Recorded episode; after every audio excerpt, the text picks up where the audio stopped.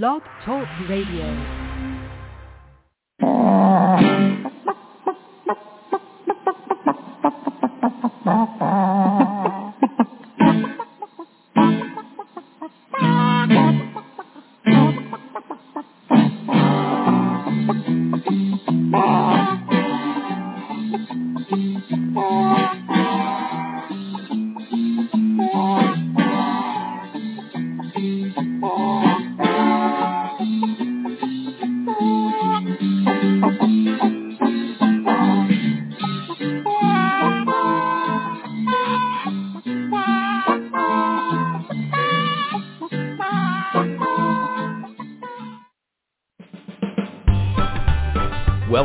Backyard Poultry with the Chicken Whisperer, brought to you by Tucker Milling. Join Andy Schneider, National Spokesperson for the USDA APHIS Avian Health Program, Editor-in-Chief of Chicken Whisperer Magazine, and author of The Chicken Whisperer's Guide to Keeping Chickens, Chicken Factor Chicken Poop, and Zero Waste Chicken Keeping, as he welcomes top poultry veterinarians, poultry scientists, and poultry nutritionists to discuss the hot topics in the poultry world today and provide science-based, fact-based, study-based information to help you raise the healthiest poultry possible. And now, here's your host, Andy Schneider. Alrighty, thank you very much for joining us today on Backyard Poultry with the Chicken Whisperer, brought to you by our good friends over at Tucker Milling Feeds. And uh, we've got a really great show lined up for you today. Um, we've been planning the show for a couple of three weeks now. Uh, alternatives to commercial feeds, and uh, you know the the title that I wanted to have for this podcast, uh, I really wanted to have was much too long. So that's that's kind of what I came up with, alternatives to commercial feeds. But there's a lot that comes after that and, and below that as we kind of um, start talking about this and dissecting this with our special guest today, poultry nutritionist, Dr. Curran Gehring, PhD. And uh, I just went and did a Facebook Live uh, to try to get folks to say, hey, very interested in this topic and come and listen to what we got to got to say about this. Uh, let's learn about this together. Maybe we can make some changes. And really what sparked all of this, why I wanted to do this show, is that I've started to see over the last several months, but even more now, folks posting in the Facebook chicken groups, ch- uh, Facebook chicken forums, on blogs and different things like that, that, you know, hey, uh, these animal feed costs are really starting to affect my life, um, you know, in, in feeding my family and putting gas in my car and paying my bills and my utilities and things like that. Is there any other thing that I can do to save some money? Can I? And, and people often will reply, or somebody will say, "Hey, the feed costs are really uh, hitting hard now. Uh, you know, the feed I was buying was twenty eight dollars a bag. I was normally paying seventeen dollars for it." But you know what? I, I, I think that I can mix my own and save about five bucks by, you know, buying the soybean or buying, buying the millet, buying the corn, uh, and just mixing all this stuff together, uh, give it to my chickens. I think I can save some money there. And then oftentimes when I see that, I'll be like, oh, well, what calcium are you adding into that so they can continue to lay these wonderful eggs for you because you don't want them to get osteoporosis because you're not adding any calcium um, the um, oyster shells aren't going to hack it at that point. point, and uh, then you, you you've got the uh, hens pulling all this calcium out of their bones, which is not healthy healthy for them to lay those eggs for you every day. Or they start slowing down eggs, then you're not saving any money because you're having to go buy eggs. Um, or, or the health ramifications of doing something like that. You know, they'll say, oh, I'm going to mix all this stuff together. I can save some money and feed it to my hens. And then I'm like, well, what Vitapack are you adding so they can, it, it'll be a complete feed you know, all this uh, ingredients that, that they really require uh, to be a healthy bird, as in the um, nutritionally balanced uh, layer feed that uh, that we're so used to giving them. Um, you know, what about? Oh, I'm going to ferment my food because I can save half. All of the nutritionists and experts and poultry scientists that I've talked with say if you do it scientifically and measure the right way and measure consumption, you're you're they're they're not eating half half the feed. They're not saving half. It's even in our our book, uh, Chicken Facts or Chicken Poop. Um, where we talk about that. And or do you really save half uh, of your feed bill when you ferment feed? Then if you ferment wrong, then all your flock is dead uh, due to the risk of that, due to molds and, and, and spores growing and things like that. So it's it's a lot more involved than just oh I'm going to put some feed in a five gallon bucket, fill it with water for two or three days, and then give it to my chickens. Um, because if you do it wrong, that's a disaster. Um, and then not only that, what if the supply chain fails? What if, and people are already experiencing this across the nation. Uh, we'll see post, you know, I went in and my uh, local feed store had five bags of chicken feed. That was it, and he had no idea when he was getting any more. Um, or hog feed. Uh, we have, you know, we, we, we've done the cows here at, at our homestead. Um, we don't have any cows currently, thank goodness. Uh, they're in the freezer. Uh, but you know, right now we, we we're buying hog feed, we're buying chicken feed, we're buying goat feed, we're buying rabbit feed. Um, what else? We have some feed for the turkeys. Um, dog feed, of course, cat food, of course. So, you know, multi-species here on the uh, on the homestead. And what if all of them go out. You know, we have to think about that. But we're talking about chickens today. So what what would be a healthy alternative? What could I do in a pinch if if I'm out of food for a week or two until my local store gets some more? Uh, and what if they have no more? What if this this is more uh, a permanent thing? What if it really really hits the fan and they're out of feed for a month? What am I going to do? Is there a healthy alternative? Well, I'm just going to give them food scraps that we have. Well, how much calcium are they going to get to produce those eggs? Are they going to get osteoporosis because uh, what kind of vitamins and minerals are is in this uh, leftover food that you're giving them? What about you know maybe I'll just free range them. You know, oh, birds free range and they'll be fine, they'll be all right. But you know, not now. If you look at it, you know, if you step back a minute, and then oftentimes people will think, well, what they do in 1723? They didn't have a 50 pound bag of feed. They could buy at the feed store and feed their chickens. It was nutritionally balanced, those chickens did just fine. Did just fine. What's your definition of did just fine. Is it they survived I got an egg or two on occasion, or I had healthy birds that were bred and really designed to lay me an egg every day, or these wild chickens from uh, the jungle fowl that uh, that don't lay every day? Um, you know, I, I personally wouldn't want heart surgery like they did in 1776 because that's how grandma did it, or that's how grandpa did it. Um, there's been a lot of advancements in heart surgery, um, I like modern medicine, I really do, and uh, you know, there's been a lot of science and, and studies that have been done to really for us to have the healthiest bird possible in our backyard.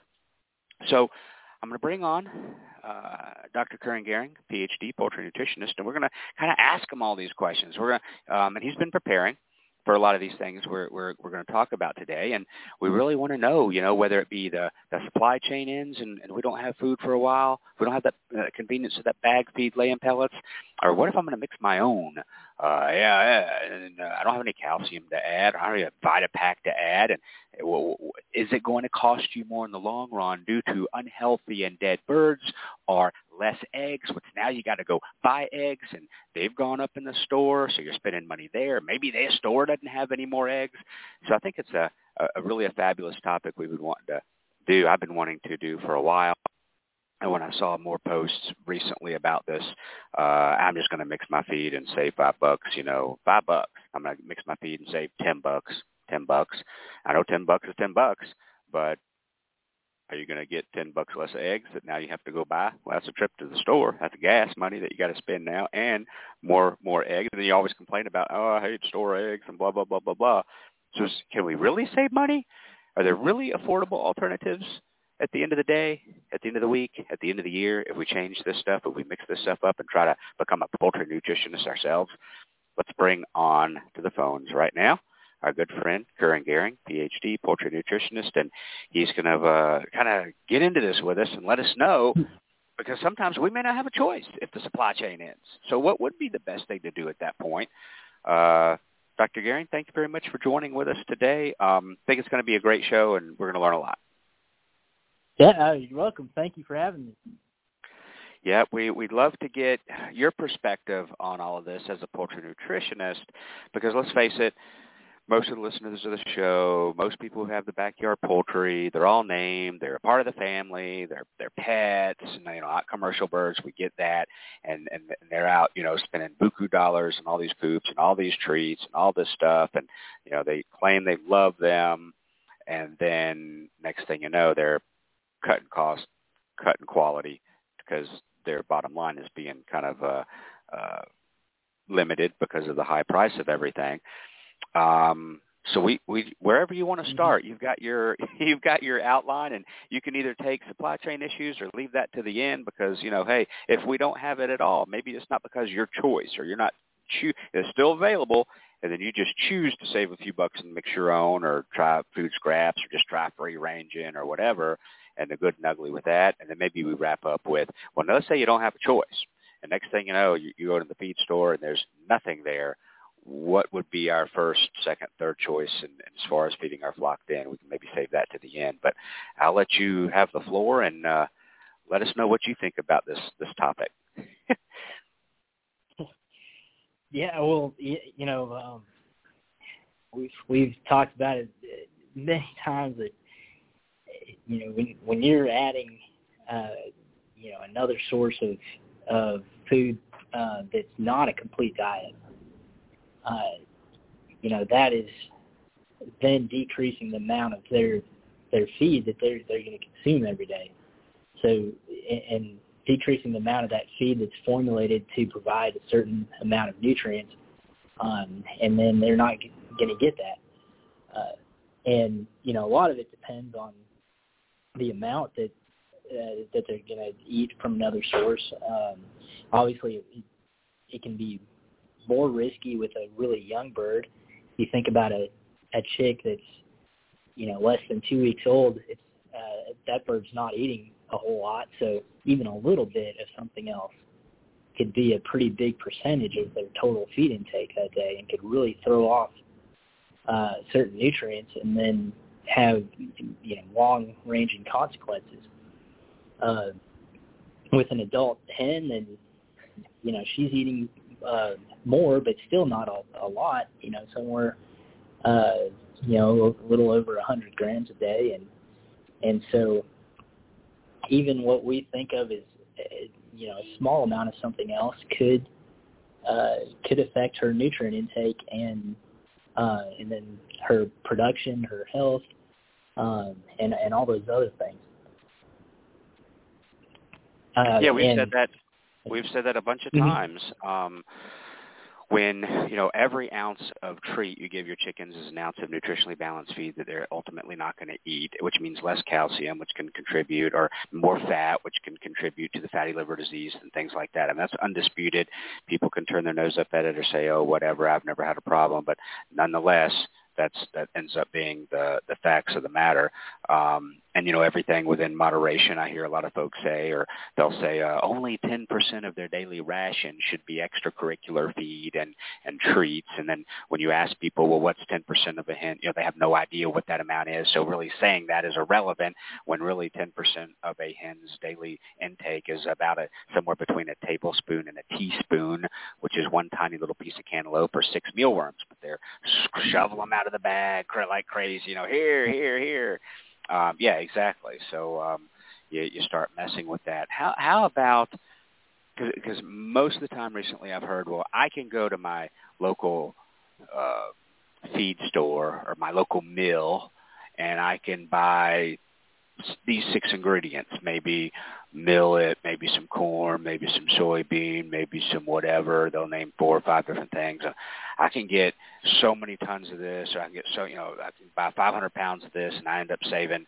And normally it's not really a lot. You know, they might save five dollars a bag at the end of the day. You know, I don't know if I've seen anybody save mm-hmm. ten dollars a bag. And let's say they just mix all these grains. Now again, looking at it, they're like, now that looks like chicken feed should look, and that looks so healthy and tasty. I could even that, even eat that and then they they use that and they're thinking ah, I just I just stuck it to the man and I saved lots of money and then they go back and just start feeding this diet with no Vitapack, no extra added calcium, nothing like that. Um, you know, they start feeding that to the to their birds. I'm guessing other than the obvious, like probably less egg production, weaker eggshells, maybe some unhealthier birds. What what else are we looking at if they do something like that? As far as outcome, the long term, how much money would we really save if we have sick birds or they're not laying anymore? What do you, from from a poultry nutritionist's point of view, or your mindset, if I just went and bought five or six ingredients, mixed it up, saved ten bucks a bag, and start feeding that to my chickens, what what are you thinking of in your position when I do that? Yeah, well, I, I think the biggest the, the biggest concern is is that most people who uh, and, and most probably isn't even a strong enough word. It's uh, you know ninety something percent of people um, who would do that probably aren't uh, finding good sources for the uh, you know the nutrient content in those ingredients, mm-hmm. and they're not calculating exactly what their their mix is going to provide. Uh, but even if they did, uh, there, there's some reasons why that's you know probably not the best thing to do, and you know it, it goes back to you know kind of why we recommend uh, a, you know pelleted diet compared with uh, a scratch feed, and you know the the scratch looks you know fantastic. And all the all the different grains and everything whole and um but you know as you know chickens are very uh visual uh you know that that's why you look at waters and feeders and they're yellow or red. Um, they key in on those colors and on shape and, and size, mm-hmm. and you know, and they go for those uh, those pieces that that fit their their beak and and are, are easy to pick up. Um, you know, I had a you know a question from from somebody uh, the other day that was talking about their birds uh, eating all the sunflower seeds uh, out of the scratch. Mm-hmm. And you know, and it and it doesn't even have to be, uh, you know, something where where most birds or all of the birds uh, are going to uh, prefer one item over over another. All it takes is one. You know, if you have a, a dominant uh, bird or a you know a rooster with the flock or or or, or something or different uh, different types of chickens. Maybe you have one that's a lot bigger than than the others. That's going to you know dominate the the feeder and and pick out the things that that it wants. You know now even if you had uh, done some math and, and figured out a, you know a mixture to provide a certain amount of nutrients, now that's completely just gone as soon as one bird picks out a, a bunch of one ingredient or, or two and doesn't eat that mix in a perfectly balanced way. Yeah, and I actually have video footage of just that. Uh, probably four years ago now, uh, a feed manufacturer out west. I think they were in Washington, Oregon, uh, somewhere up in that area in the northeast, uh, northwest uh, territory, and um, they sent it to me, and I'm, I called them up, and I'm like, this looks just like scratch grains with some pellets in it. and so they've had the pellets to call it a be able to com- call it a complete feed. Um, and mm-hmm. then I've got all that video footage. It's still on my Facebook page. You can scroll back to if you want to two, three years ago, and you can see where I did all the experiments live, and people could see for themselves that you know the first time I gave it, I gave it like a treat and kind of scattered it on the ground and all the birds came over and they ate all the scratch grains but left all the pellets. and then I said, okay, now we're mm-hmm. going and moving it into the coop, and I put it in their feeder, uh, removed all their laying pellets and nutritionally balanced laying pellets. Same thing. We did that I think for two days, maybe three days, and uh, again, they were eating all of the scratch grains, if you will, from that bag and leaving all the pellets behind.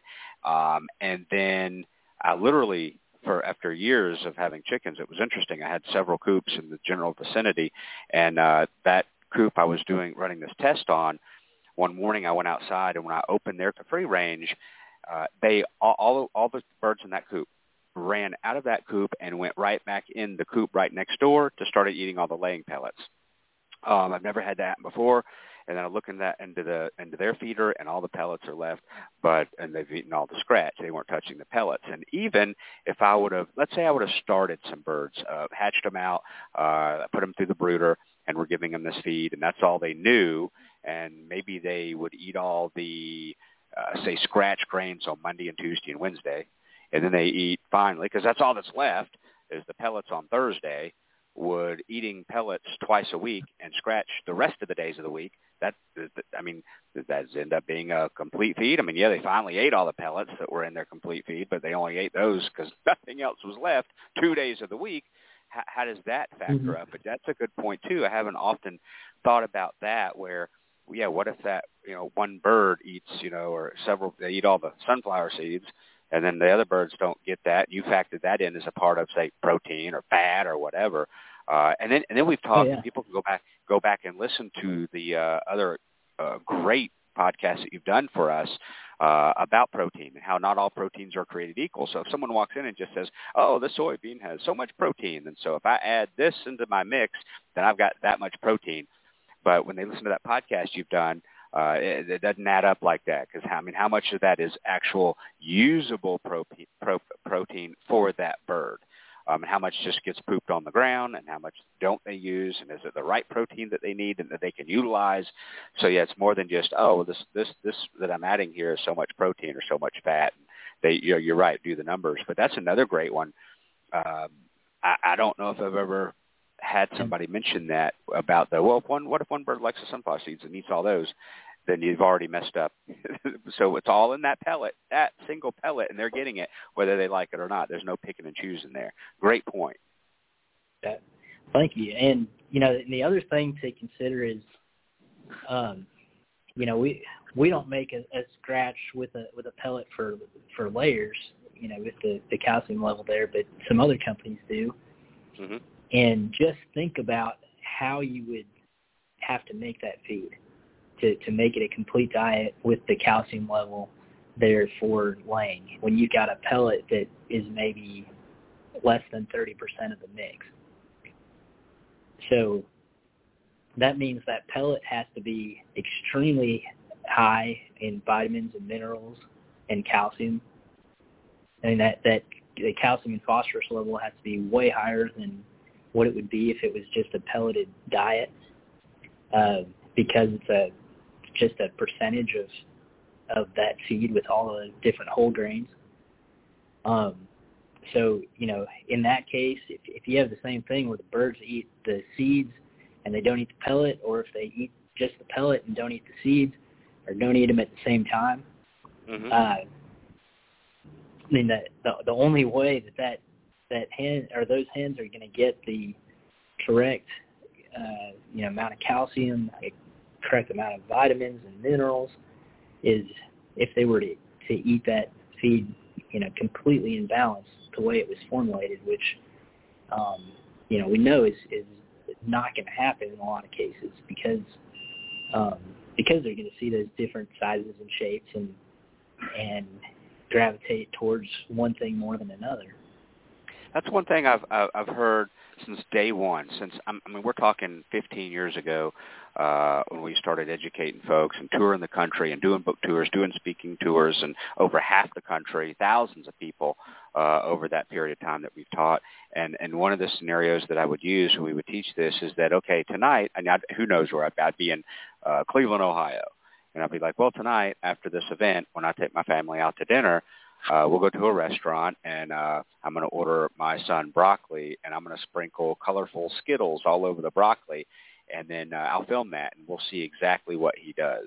And it, you might as well just take a picture of a, a of a chicken's head on my son as he goes and he picks through and gets all those colorful Skittles and eats those, and then leaves the broccoli behind. And it's the exact same scenario.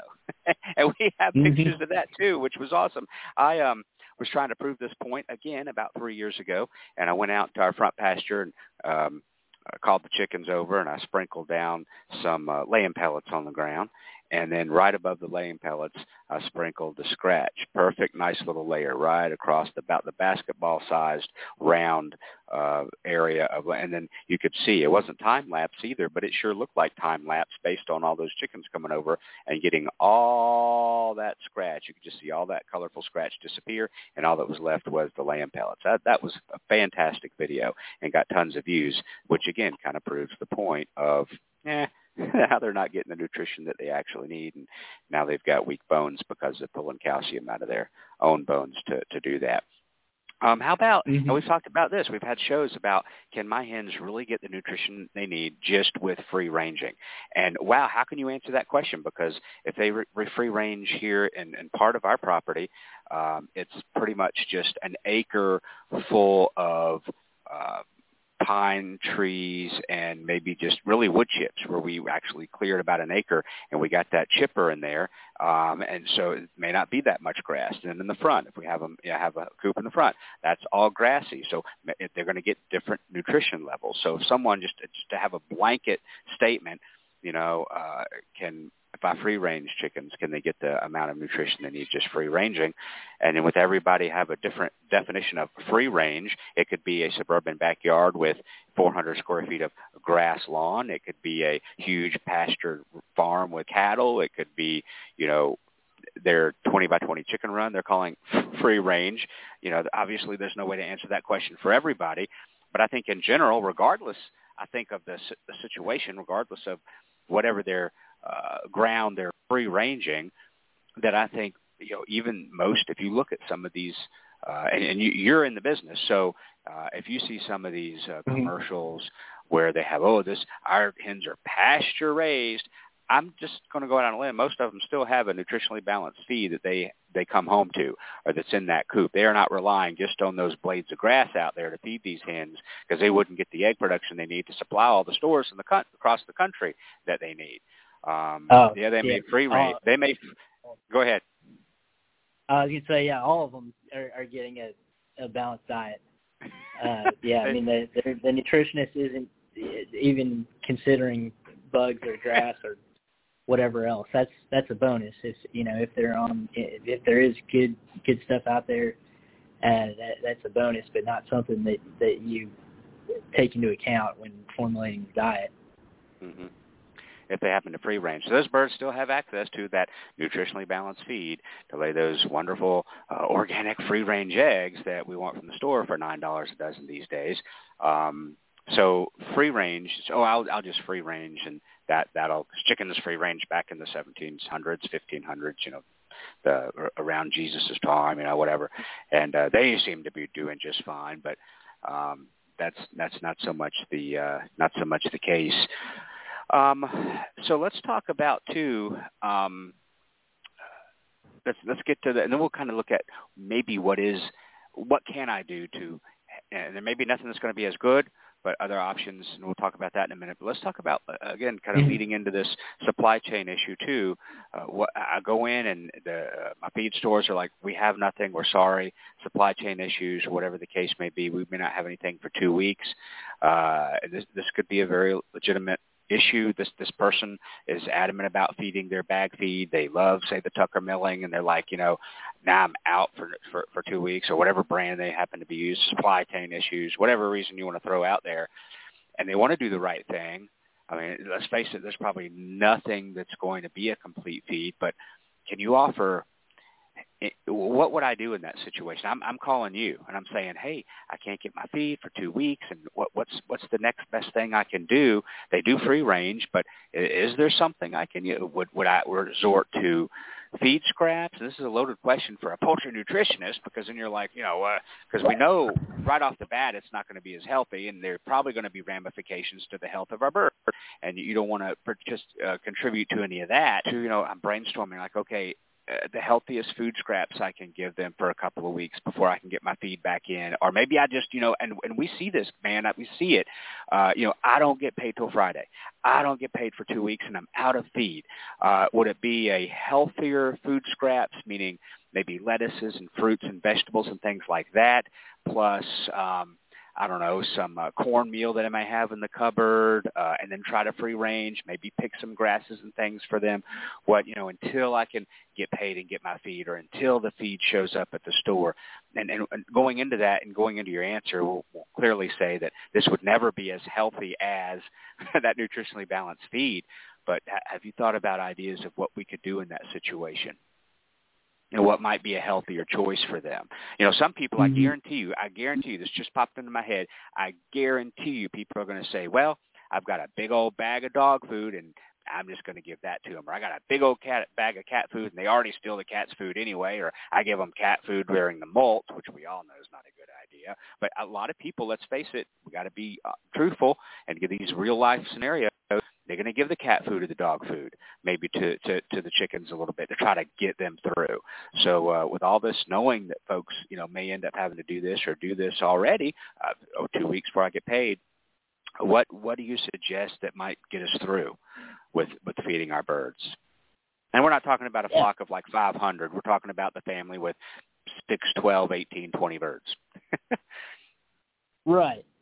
Um, you know, I think couple things that, that you could do are, are just more preventative or um, so that you, you don't run into a situation where you're just out of feed. Um, that's that's the worst thing that, that you can do. Mm-hmm. I think a lot of folks would agree. It, you know, it's, it's better to give them something than to let them run out of feed. Um, but uh, you know, one thing I would do is, you know, especially if you are feeding a, a pelleted feed, uh, if you have a good place to store it that's not going to get wet and uh, you know not and and you know get, it's going to be in good conditions, then you, know, you may want to keep an extra bag on hand.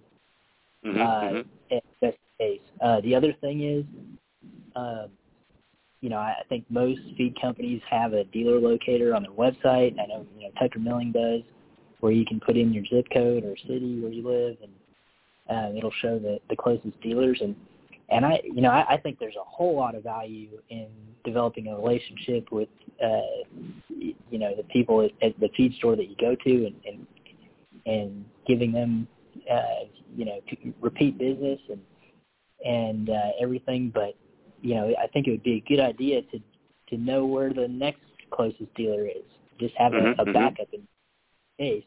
And it may just be for a week um, until they until the store that you normally go to gets their next uh, next shipment. But uh, that way you know where to go already, and and um, you, know, you can find something uh, without the without running out of feed.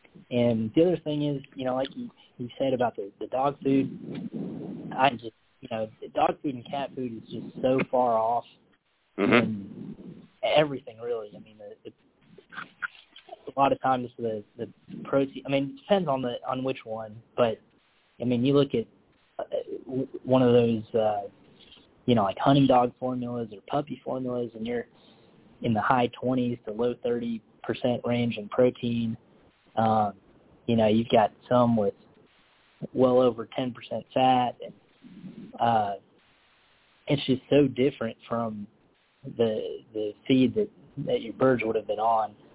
Um, you know, it could really cause some gastrointestinal issues and and uh, just you know, it, to me it'd be an absolute last last resort. But higher um, protein, higher calcium, which isn't both going to be good for liver and kidney issues with the birds as well um, trying to expel all of that extra stuff. Sure, absolutely.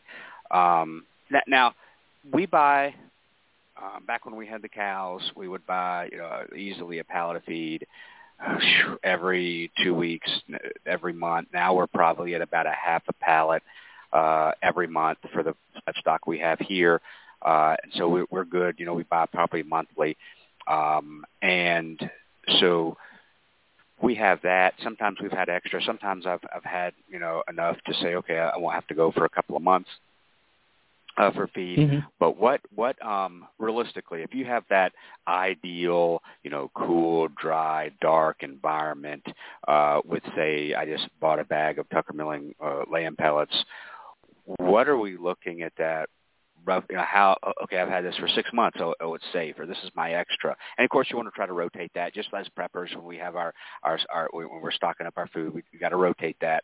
Um, but, you know, are we, we looking at six months out in that ideal condition? Are we looking at a year? Are we looking at three months? And and uh, you know, as far as when you're saying have some extra on hand, that'll be the next question I know people will want to know in, in radio land here is, well, how long will that last ideally? you, know, you always got to watch for things like mold and mildew for sure, and that's another reason why sometimes fermenting yeah. is not such a great idea. But and you know, and bugs and, and all that.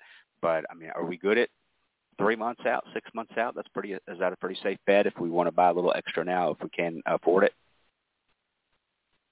Yeah, I, I think usually, um, you know, if I think if you were talking about uh, birds that didn't have pasture access, then mm-hmm. you know might not not want to go past three months. Mm-hmm. Um, mm-hmm.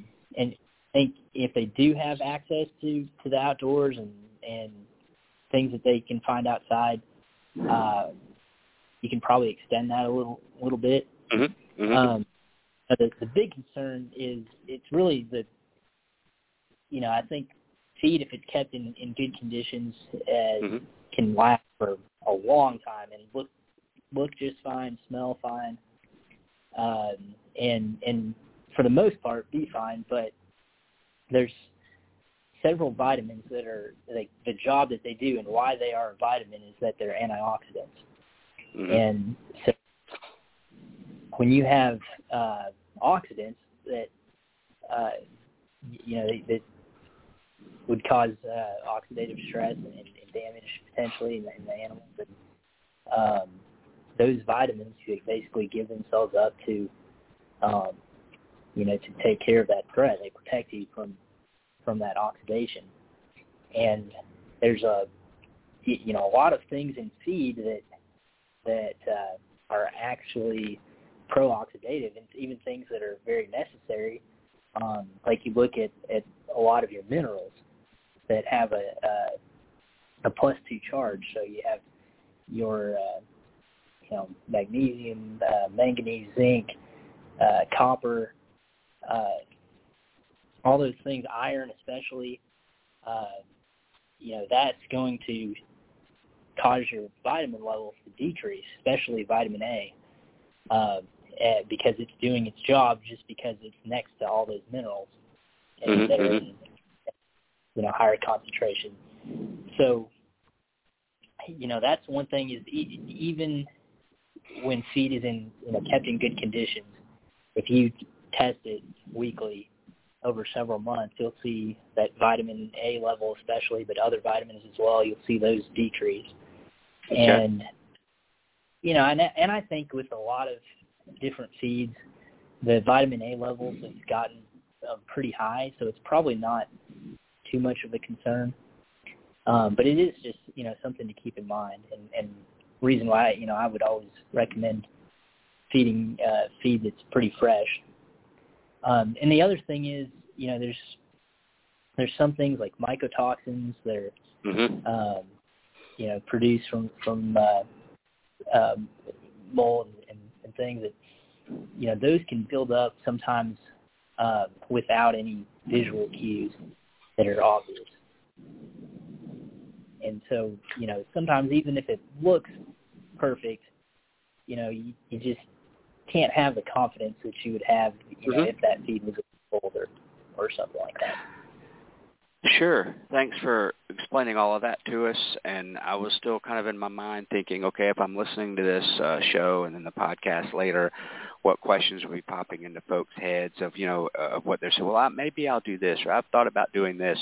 And what about if, I think it's still a small percentage, but it's still a bigger percentage than, than uh, still a bigger percentage than it really should be about folks, even though we we've beat this dead horse many times too, about folks that, that they still go out and they're like, okay, here's your feed. Every morning they go out with a scoop or two of feed and pour it on the ground for the birds, and that's all they get all day. We know why that's not a good idea. We've talked about it a, a bazillion times over the last 14 years of doing the show. Um, but you may have some folks that would be like, you know, I've got, they're looking at how many bags of feed they have left. They're looking at their birds okay, how can I ration this? And now we get into that term ration. And so I'm going to maybe go that route now. I'm going to measure out versus free choice. And, and, and we know, we've, we've heard it a million times in 14 years, your birds will actually consume less if they have feed available 24 hours a day, seven days a week. We get that. That's, that can be, I think, that's undisputed. But what if somebody says, you know, so we know if you just, I'm going to start feeding them once a day at the end, I'm going to measure out a quarter cup of feed per bird that I have and then do that um, probably would see an increase. Um, but what about like I'm going to feed them today, and then I won't feed them tomorrow, and then I'll have food ready for, available for them on uh, Saturday, but not Sunday, and then Monday and not Wednesday, because maybe they're at the point of, you know, that'll at least, though not ideal, though you know I may see a drop in egg production. It's going to stress them out a little bit. Where's my feed? And uh, anybody who has chickens any amount of time well knows that um, that they'll get stressed out as soon as their feed uh, feeders are empty. They, they'll start chasing you around the yard. You, they see you walk out of the house, and all 50 of them are flying over to you, going, "Where's our feed?" And it's you know maybe the feeder's been out for 15 minutes, and here they come. Mm-hmm. Um, you know, maybe they get into the okay. I don't want my birds to die. So at least keep them alive until things get back to normal, until my budget gets better. Hey, I've got a job interview coming up, or you know, um, and I'm going to give them. I'll, I'll just have the feeders out today and then I won't have the feeders out tomorrow. I'll have the, you know, I guess it kind of, regardless of what creative way we try to limit their feed, um, there's still going to be some ramifications for that regardless of how creative we try to be.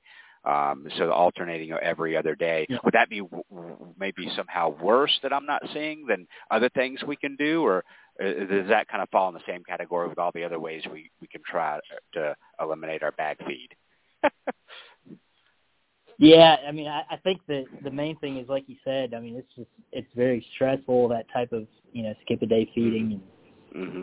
uh, and and yeah, it, it you know maybe if it, you know just skipping one day might not be so bad, but you know if if if you try to stretch it out more than that, then then yeah, yeah, you know the longer it goes, the the more stressful it becomes, and then the more that they're to just you know gorge themselves uh, as soon as the feed's uh, brought back. Mm-hmm, and mm-hmm. you know you also then run into the uh, situation where you know maybe you have that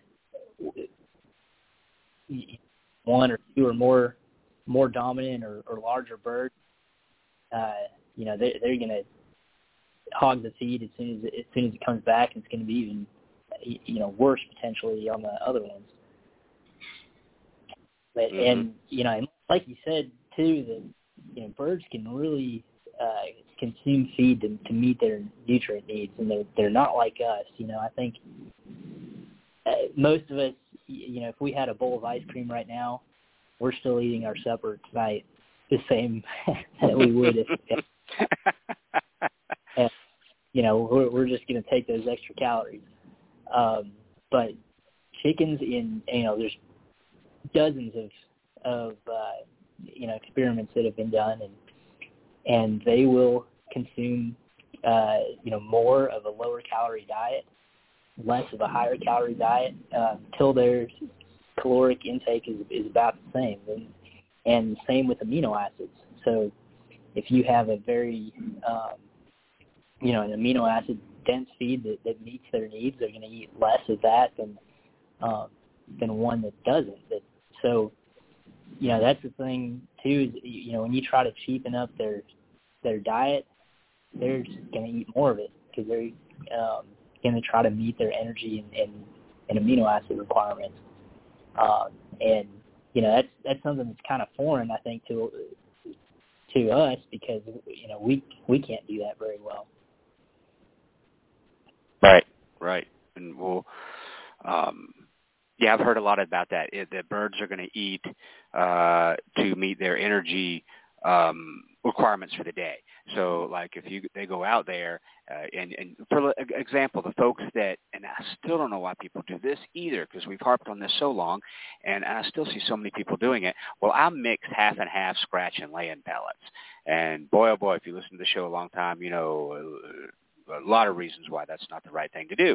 And so um, uh, they will they will go and eat that scratch grains and say wake up first thing you know, and they'll meet their energy requirements for the day, and which will be all that corn and scratch, and then they're done, and they don't touch the lay-in pellets that are in there. Um, and so because they've met their energy requirements they need for uh, that day, and and still it amazes me how many people still mix and uh, maybe they think they're, again they're getting away with something because well back long time ago scratch was significantly cheaper. And and over the years when I've been doing my classes I'll go right into a feed store to do my class for the night. I'll, I'll examine the feed store and look at the prices and see what they carry.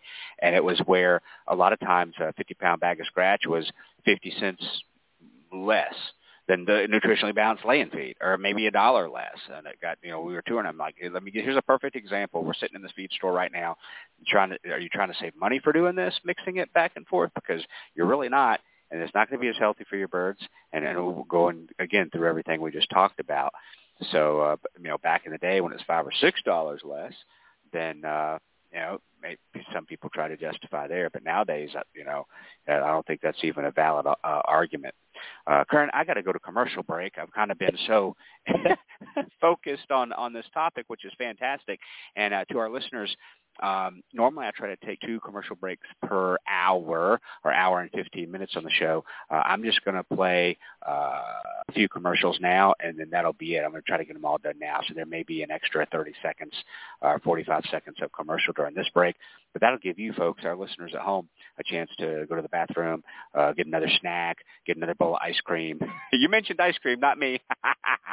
yeah. And uh, or whatever they want to snack on, and uh, and then we'll be back uh, right after this break, and we are talking to my good friend Dr. Curran Gehring, PhD poultry nutritionist. We're talking about alternatives to commercial feeds. If you missed any of the show, no frets. Uh, just a few minutes after this live show is done, it'll be turned into a podcast, and you'll be able to listen to the entire thing over and over and over again if you want to take some notes. But nonetheless, we'll be back with more right after this short break from our sponsors. When you need an incubator, think Brinsea, the incubation specialists. Brinsea has been a world-leading manufacturer of quality incubators for almost 40 years. They manufacture incubators that hold anywhere from 7 to 380 eggs with high-quality electronic and digital controls, including precise humidity controls and programmable egg turning, all at surprisingly affordable prices. Enter the coupon code WHISPER at checkout and receive 10% off your entire order. Order your new incubator today at Brinsea.com. That's B-R-I-N-S-E-A dot com. Ideal Poultry has been a family-owned and operated business since 1937. Their business is built on customer service and quality poultry, from rare white and brown egg layers to broilers, ducks, turkeys, and bantams.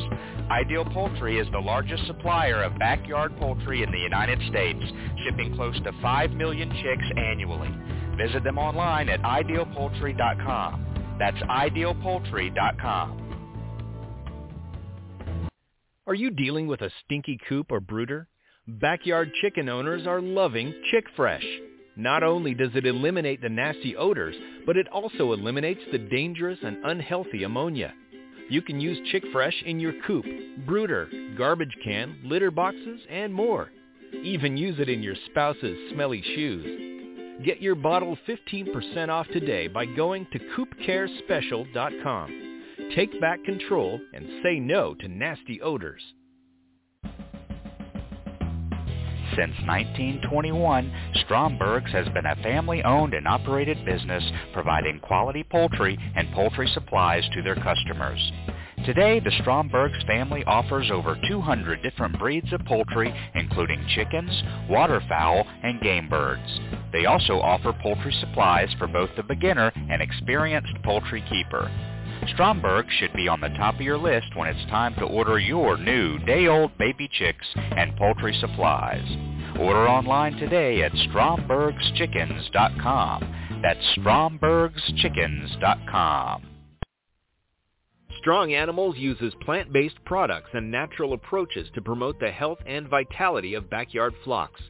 Our daily snacks, water additives, and coop refresher products contain organic essential oils, prebiotics, and other natural ingredients to promote digestive health and immunity. Give your chicks and chickens what they need to thrive with Strong Animals products. Available at local farm stores across the country and Amazon. Visit GetStrongAnimals.com today to learn more. Metzer Farms is now hatching and shipping the premier egg layer. This girl is consistently laying jumbo eggs with a higher nutrient density and lower water content than your eggs now.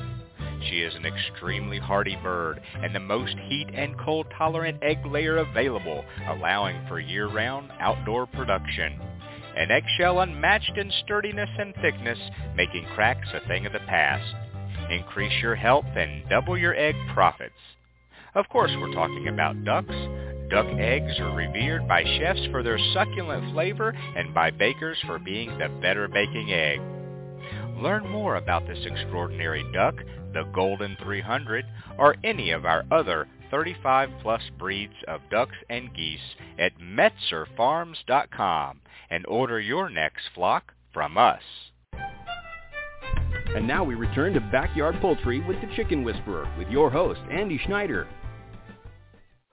Alrighty, thank you very much for staying with us today on Backyard Poultry with the Chicken Whisperer, brought to you by our good friends Tucker Milling, and this is our 14th year of broadcasting this podcast, uh, well over 1,200 episodes um, over the years. It's just been fantastic. I think we're in year seven of Chicken Whisperer magazine, uh, both print edition and digital edition. And please remember you can subscribe to the digital edition of Chicken Whisperer magazine uh, absolutely free at chickenwhisperermagazine.com. The digital edition is always free, always has been free. It's never been a bait and switch. Um, and then the actual print magazine is just $9.95 a year. Uh, that's four issues, $9.95 a year, and that's about the cost of one of the other chicken magazines that you can find in the stores. And if you notice, if you look at the other chicken magazines and Chicken Whisperer magazine, look who's writing the articles. Somebody with poultry, a pulse, and a pen or is it poultry professionals like poultry veterinarians, poultry scientists, poultry nutritionists uh, that really give you the right information the first time versus, well, this worked for me. So um, got to got to take that in consideration when you're reading some uh, poultry publications. And uh, let's go ahead and get back over here to the phone lines with uh, our good friend poultry nutritionist, Dr. Curran Gehring. And um, you know, I'm trying to think uh, over the commercial kind of where to go from from here. I think everybody who normally listens to the show probably before it started kind of figured out that and already knew that you know alternatives to commercial feeds are there really any that wouldn't sacrifice the health of our birds in the long run and maybe even cost me more than saving five bucks when i buy my, that next bag of feed um uh, and, and I think most of them probably realized where the show was, was going to go. But I was truly interested in, in kind of uh, well, I wanted to do the show, but interested in, in what you kind of had to to offer and, and different maybe solutions that you had. And at the end of the day, uh, there really aren't any. Um, let's add this: what about if I feed less? But add nutrients to my water. I think this is something that's really cool. Uh, I know oftentimes in the summer, hot summer, we're in Georgia, uh, and it's the only time uh, uh around the year that I even consider doing it, June, July, and August, where I'll mm-hmm. add, say, vitamins, electrolytes to their water or something else, maybe to their probiotic, whatever. Um, what if I find a good, soluble, uh, for poultry, uh, vitamin electrolyte mix and say, you know what, I'm going to have to, if I go to that every other day feeding system, but now, again, something you still have to buy. So this may be like, well, instead of buying these additives I can add to the water, I could just be putting that towards feed. But uh, would they, would that even come close if I just thinking, okay, vitamin electrolytes or a vitamin mix or something I can add to the water, at least I know they're getting that. Maybe on the days I'm not you know, if I'm um, maybe I'm doing the alternating feed. Monday they get feed, Tuesday they don't. Wednesday they get feed, Thursday mm-hmm. they don't. But they have this added vitamin mix in their water uh, because we know in the summer they'll drink more and eat less. Wintertime they'll eat less. Or, yeah, summer they drink more, eat less, and then the winter um, drink less and eat more. Uh, but would would that?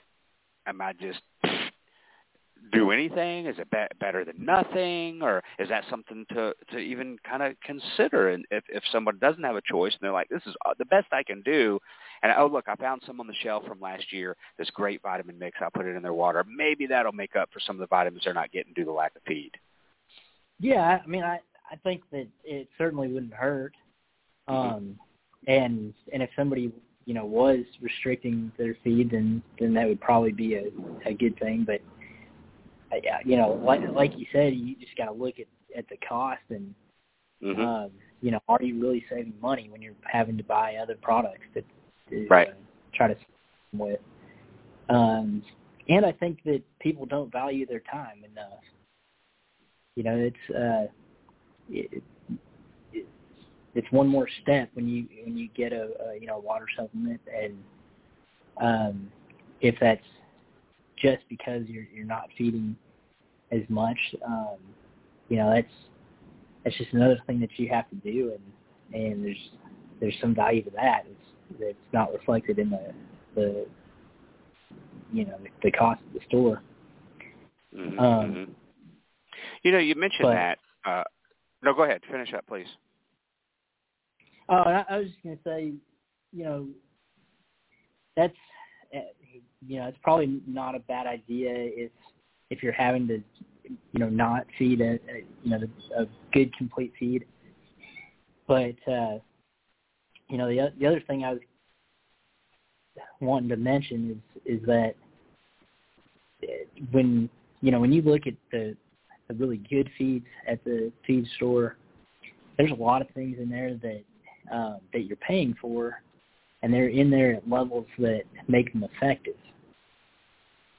And if you know if you don't, if, you're giving the birds something else uh, for part of their feed intake every day, where they're not getting the, you know, their all of that feed, then you're paying for that stuff either way. Um, but then maybe not getting the benefit. And I think from from what I've seen, there's really kind of two categories of feed that that you see at the store. Um, you know, there's economy, uh, Mhm. you know, kind of cheap feeds that are, you know, maybe not very nutrient dense, you know, pretty low calorie, low amino acid, um, no gut health or immunity you know, additives or anything.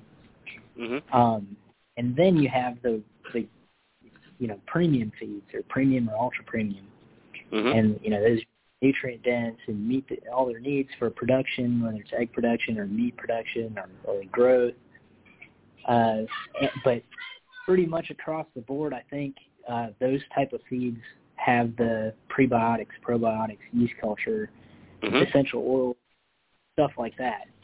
Um, I, you know, there may be an example that I I'm not thinking of out there of a really well formulated nutrient dense diet doesn't have any of that, but Mm-hmm. um, I, you know, I, I don't think uh, if there is one, there's not many. And so the thing is, if it, you know, all those additives have a cost, and if you're decreasing the bird's intake of that feed enough to where it, it gets to a level where one or more of those additives isn't effective, well, you, you paid for the full amount of, of it, and and you're not getting the benefit. Mm-hmm. Um, so that's something to keep in mind as well.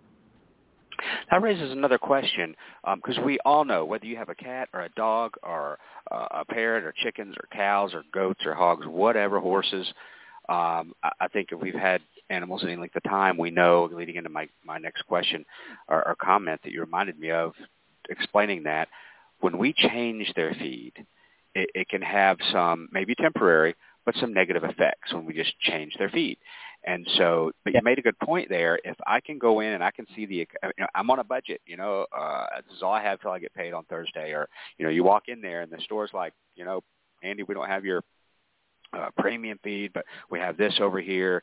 And uh, uh, whether whether money is an issue or not, um, that might become a scenario as well where okay, I've got to okay, if that's all you have, then I'll take it. And so they're buying the uh, like you said, the the non-premium or the much cheaper fee because maybe that's all they got. Maybe that's all you can afford, regardless of the reason. Um, I'm guessing at the end of the day, from your standpoint as a poultry nutritionist, keeping that food available for them 24/7, that's still probably better than every other day, or not having it, or starting food scraps, or starting corn, or mixing your own, or whatever. Because I guess still it's kind of, uh, I guess technically has that, um, you know, uh, this is a complete feed for your poultry uh, but we understand there's, there's there's a reason why it's much less versus the other. Um, I, I'm guessing from your point of view as a, a nutritionist, that still would be a better choice. Buy the cheaper feed um, instead of all these other things we've talked about in the show until you can get back to your premium feed that you're used to buying for whatever reason. Oh, certainly, yeah. I would I would try to at least mm-hmm. you know, provide chicken feed and feed that's appropriate for their, you know, age and, right.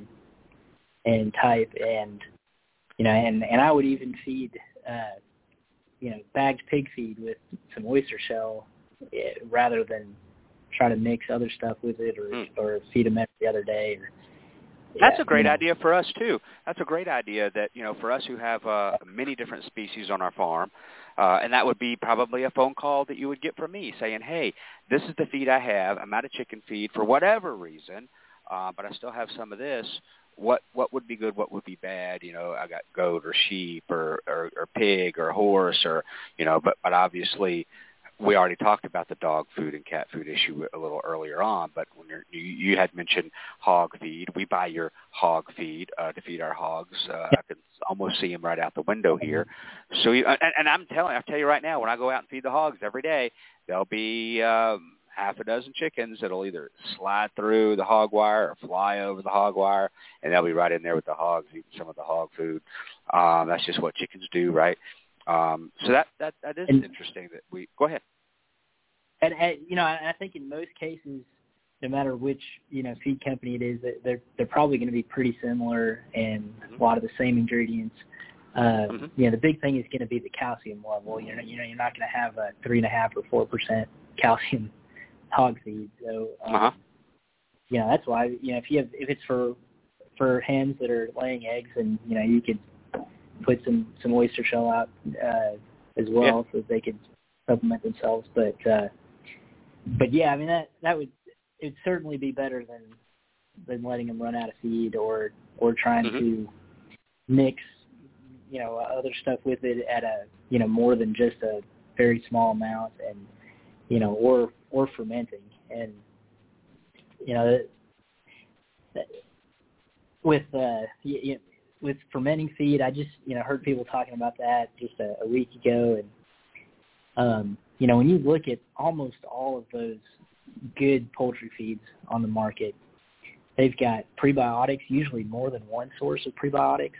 Mm-hmm. Uh, so you know at Tucker Milling we've got yeast culture, xylo-oligosaccharides, uh, citrus peel extract, which has pectic oligosaccharides, um, and then almost all of those feeds are also going to have probiotics, which is usually more than one strain. I mean, sometimes five or more of mm-hmm. lactic acid bacteria or bacillus, uh, bacillus subtilis or bacillus licheniformis.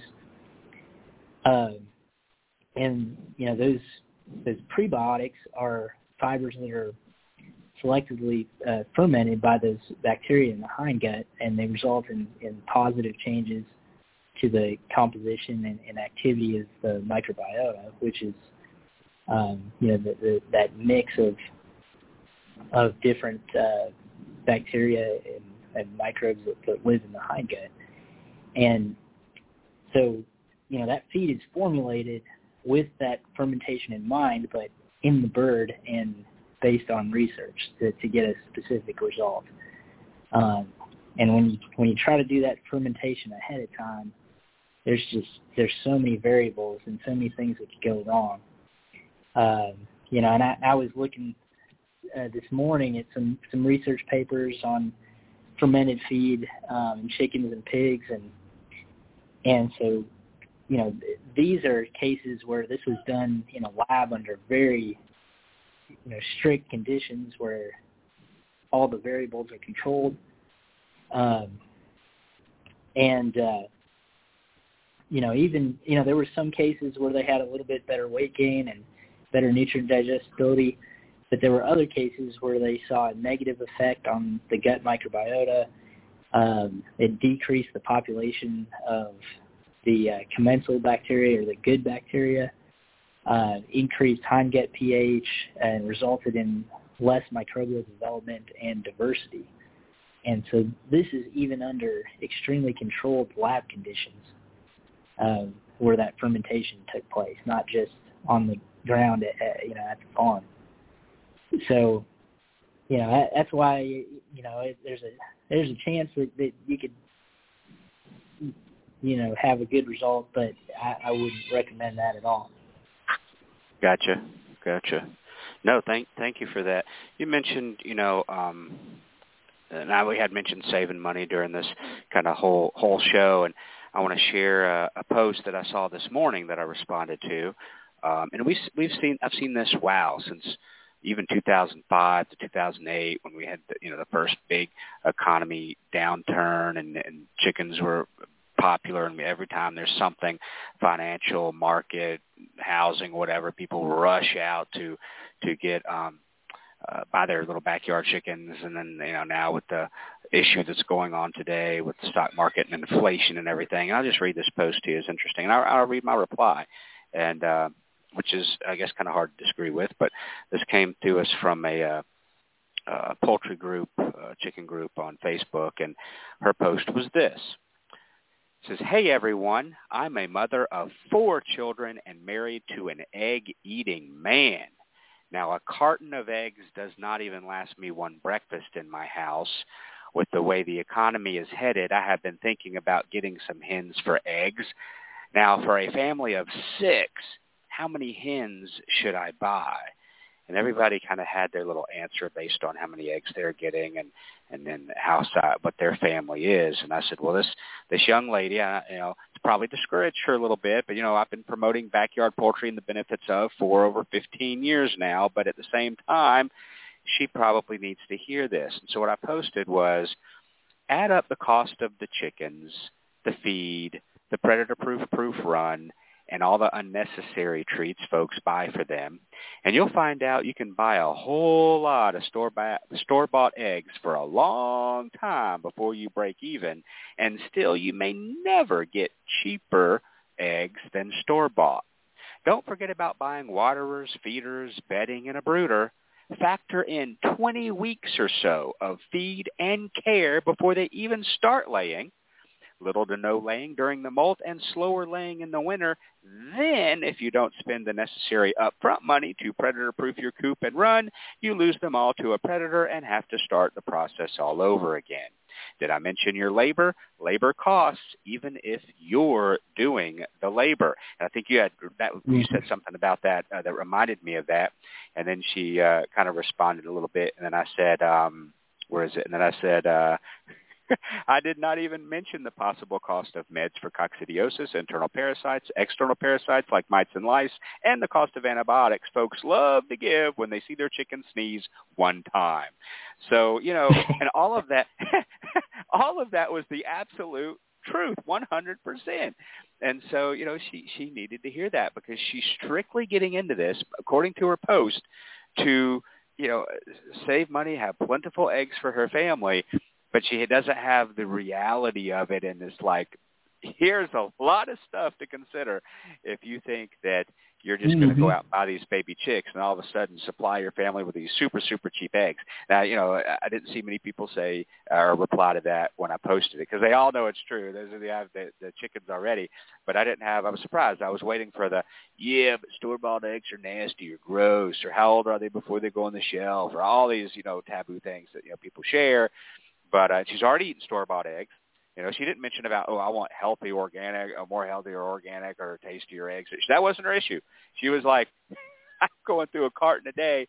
I'm thinking about getting some chickens because of that reason alone. And I posted all that yeah. because oftentimes people will discount their own labor. Oh, I'm doing the work. Well, that that you got to factor that in. Okay, yeah, you're not paying somebody to go collect eggs and feed the coop, clean the coop, and feed them and all that. But that's still that you got to factor that cost in. Your time is worth something. But that was interesting this morning when she posted that. Not that I wanted to be a negative Nancy, but she, she, she probably appreciates knowing all of that before going in. Oh yeah, I you know, and it, and it applies to so many things in, in life that yeah, you know, I think we we don't add up the the all the costs, uh, both direct and indirect, and you know it's kind of funny.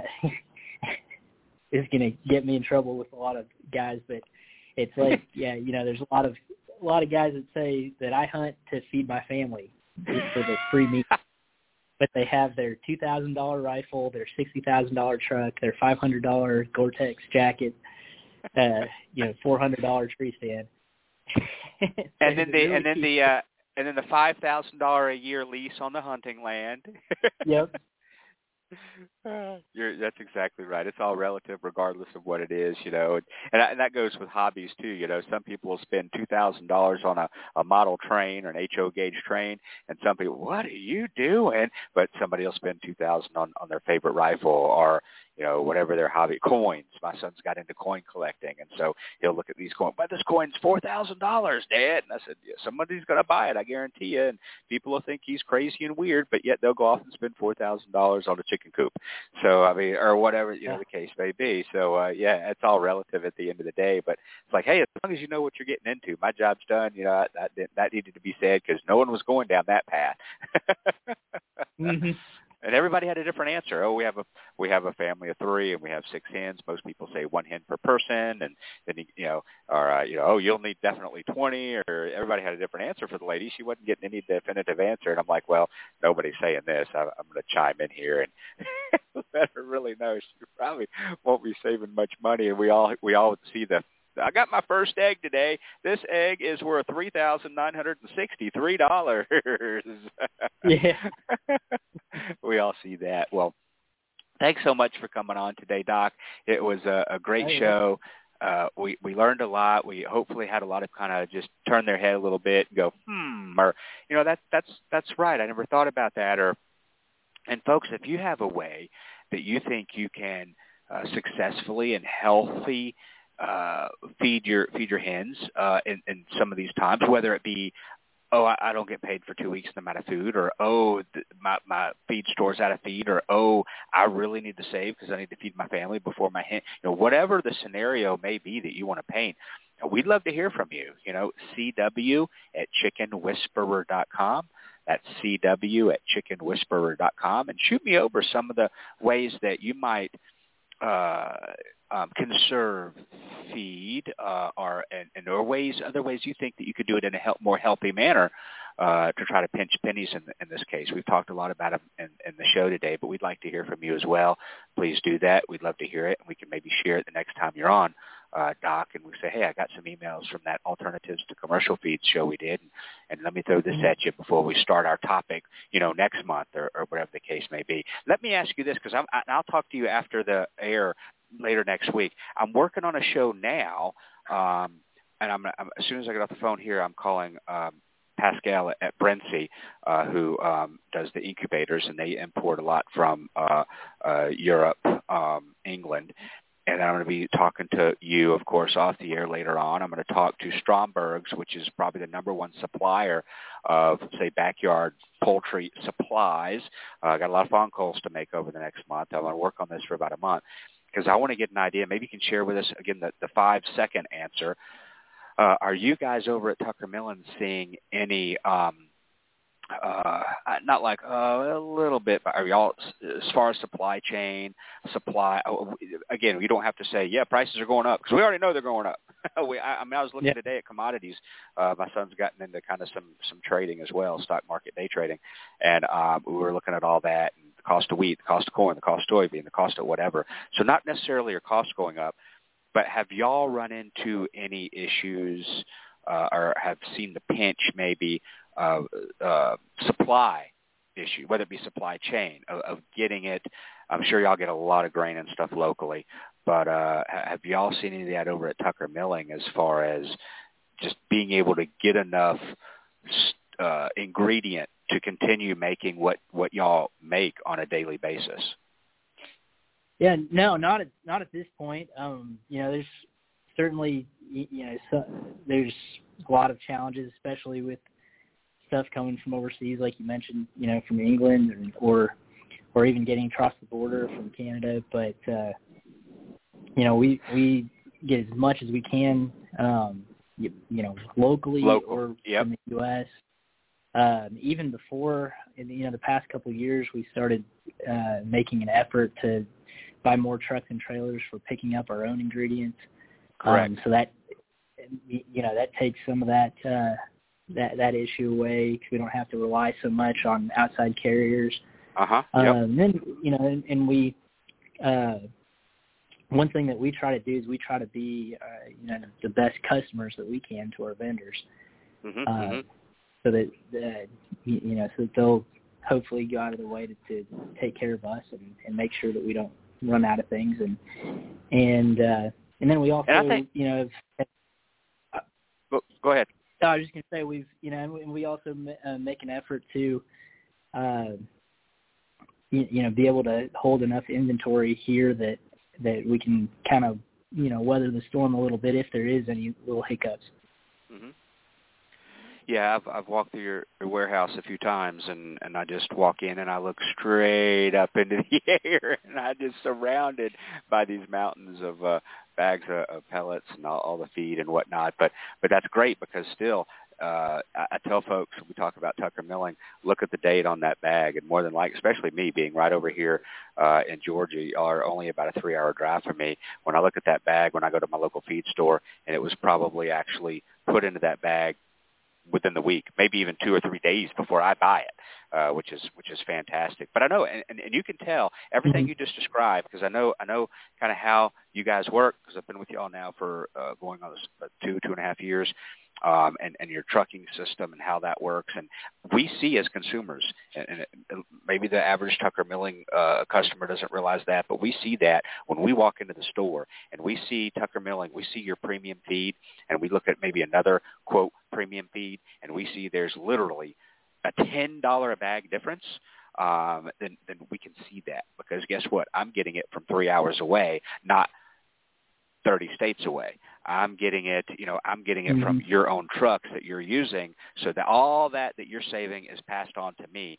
And uh, uh maybe the average customer doesn't see that. I see it because I've been there, I've toured. I know you're kind of the way y'all operate. And so I can see that when I go and pay. And, and it has gone up for me. It was, I paid thirteen fifty for a long time. I think it went up to fifty right now, the last that I bought uh, if I remember correctly. It may have gone up to 15. Do you remember, Jen? Did the feed just did it go up to 15.25? Mm-hmm. The chicken feed that we just bought 15.25? Because it, it was 14.50, and then I think it may have gone 15.25. But but but I still see that. I still grin when I buy that premium Tucker Milling because I look next to it and I see another premium feed for 27.50, and I'm like, yeah. yeah and, and I can figure, I know why uh, all those d- descriptions you just, just described of why I can get that for, for cheaper. Other than the fact that I see the effects in my animals, and everybody knows that story. I'm not going to bore you bore you with it again. That I went to Tucker Milling to get their sponsorship because I saw the effects of their of their feed on my animals. They never came to me and waved money in my face and said, "Hey, hey, uh, uh, promote our feed." Like every other feed company I've ever been with, here we'll pay you to promote our feed. Nope, it was the totally opposite with Tucker Milling. I saw out of my pocket buying their feed here on the farm and said, "Hey, we need to work together because out of all the feeds that I've tried."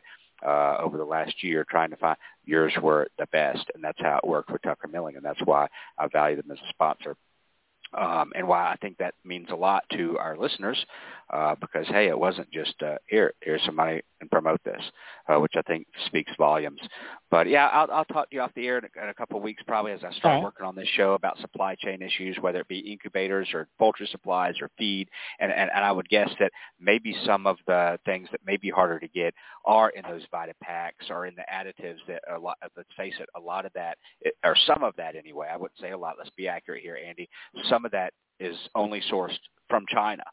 Um, and so there might be yeah, some delays. Some correct, correct. So, uh, but that'll be a whole nother show. But I, I'm really work looking working at that. So, all righty. Well, thanks so much for coming on, and uh, we'll see you next time. All right. Thank you. Sure. Thank you, Curran. We'll we'll talk to you soon. Bye bye.